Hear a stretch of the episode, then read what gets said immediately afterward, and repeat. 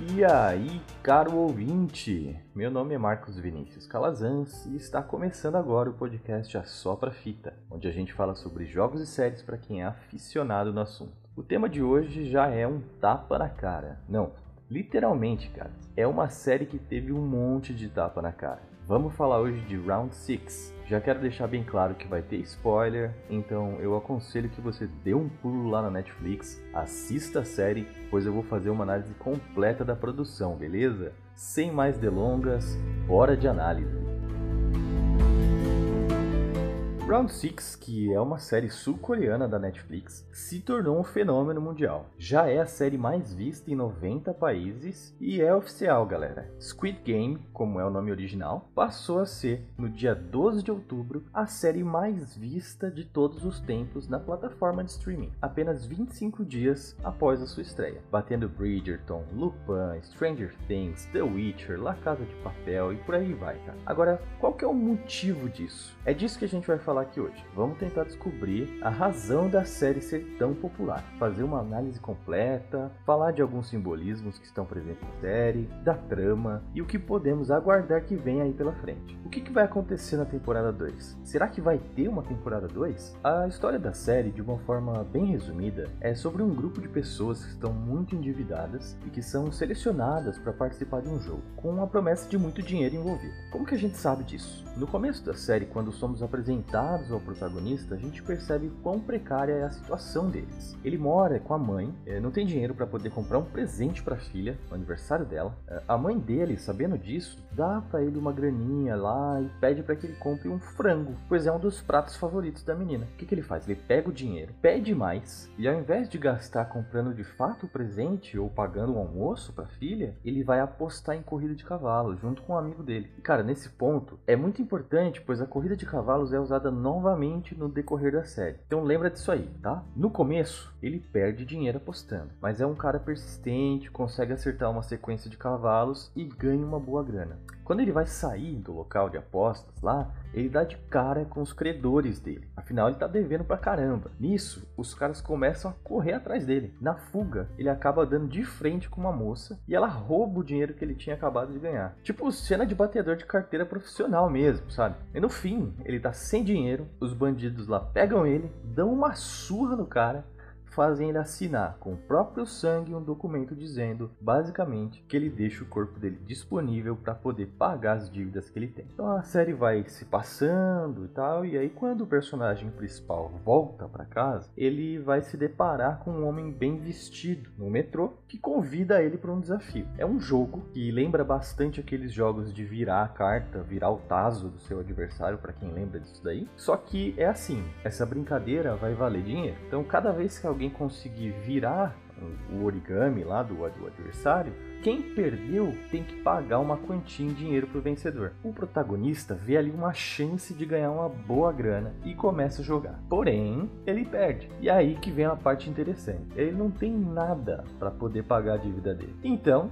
ele aceita levar uns tapas na cara para poder quitar o débito. O problema é que o adversário dele é muito bom e ganha sempre dele, não dando chance dele se recuperar. Então assim, ele leva vários tapas na cara, muitos tapas. Eventualmente ele vai conseguir ganhar e tal, mas ele volta para casa com a cara inchada, porém com uma grana. Daí o adversário dele fala: "Olha, eu sei tudo sobre a sua vida e te garanto que se você quiser, você pode fazer muito mais dinheiro do que você fez hoje. Basta ligar nesse esse número aqui e a gente conversa. Vamos até mesmo quitar todas as suas dívidas. É mais ou menos isso aí, beleza? No fim, ele aceita, é levado para um lugar que ele não sabe onde é, porque ele é dopado, e percebe que ele não tá sozinho. Tem uma galera nesse lugar com ele lá, e todo mundo tá pelo mesmo objetivo: jogar e ganhar uma grana violenta. Ninguém sabe ainda quais são os jogos, mas são sempre coisas ligadas aos jogos que as crianças da Coreia do Sul brincam. Então, se a gente trouxesse isso aqui pro, pro nosso universo, por exemplo, seria, sei lá, uma amarelinha, esconde-esconde, pega-pega, sabe? Então, assim, no primeiro episódio, a gente descobre que tem 456 16 participantes no torneio, mas fica bem claro quais são aqueles que a gente deve, eh, vamos dizer, se importar. Pois no finalzinho do primeiro episódio, quando vai acabar o jogo da batatinha frita 1, 2, 3, a gente tem um close em cada um dos personagens principais da trama. Esse episódio é bastante forte, é violento e frenético. Assim. E assim, é um negócio que acontece do nada. Pra falar a verdade, quem nunca tinha ouvido falar da série,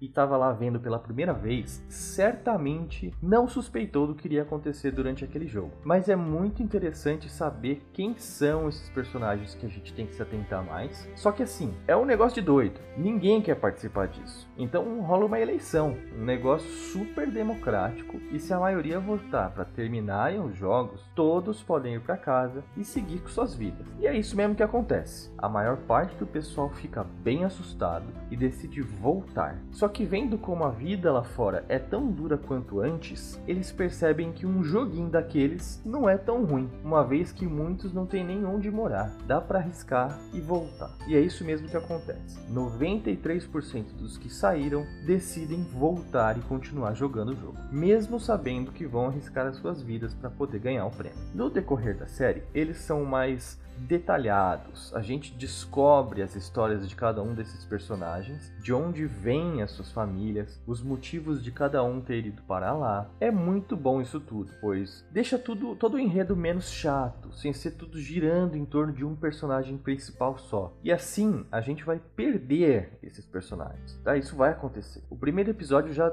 mostrou que o jogo não tá nem aí para ninguém, são todos iguais. Não importa o nosso favoritismo. Então, a gente vai ter perdas. Esses personagens que a gente vai conhecendo, se familiarizando, ganhando um sentimento, eles vão morrer. E cara, a gente vai sentir isso. O coraçãozinho vai ficar apertado.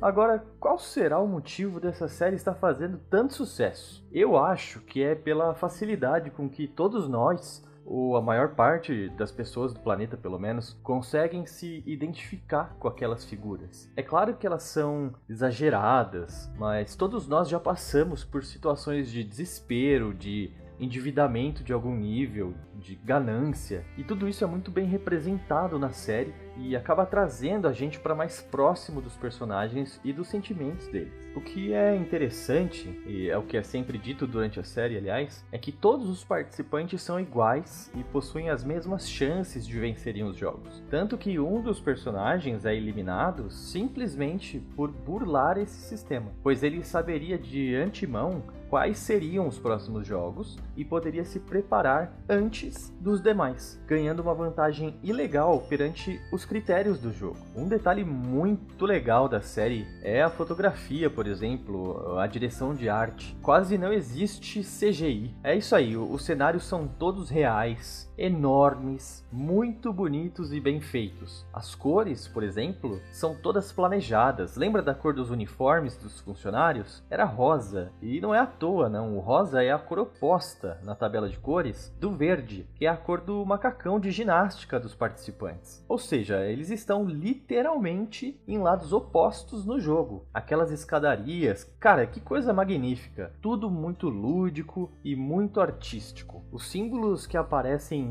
nas máscaras, né, nos rostos lá dos personagens, também não são ao acaso. O diretor da série já declarou que ele pensou nos funcionários da ilha como formiguinhas que trabalham cada uma executando a sua função e o líder é a rainha. Aqueles com o círculo no rosto são os funcionários de maior número e fazem as atividades mais braçais, como limpar, carregar os corpos, servir. Os com triângulos são aqueles que mantêm a ordem. São sempre os que estão armados e são os encarregados de eliminar os jogadores. Lembra do episódio das bolinhas de gude, por exemplo? Já os que têm aquele símbolo de quadrado são os que têm autorização para falar. São os de cargo mais elevado. Ou seja, são eles que dão as ordens lá dentro, são superiores. Mas olha só que interessante. O nome original da série em inglês é Squid Game ou Jogo da Lula. Esse é um jogo real que é muito jogado na Coreia do Sul. E nesse jogo, as crianças desenham um triângulo, um quadrado e alguns círculos. Então não é à toa que esses foram os símbolos utilizados nas máscaras. Eles são a representação do jogo da Lula. Uma coisa bem legal que acontece lá para os últimos episódios da temporada é uma fala de um dos VIPs que ele comenta que os jogos da Coreia são os melhores. Ou seja, existem jogos em outros lugares do mundo. Seria interessante demais se em uma outra temporada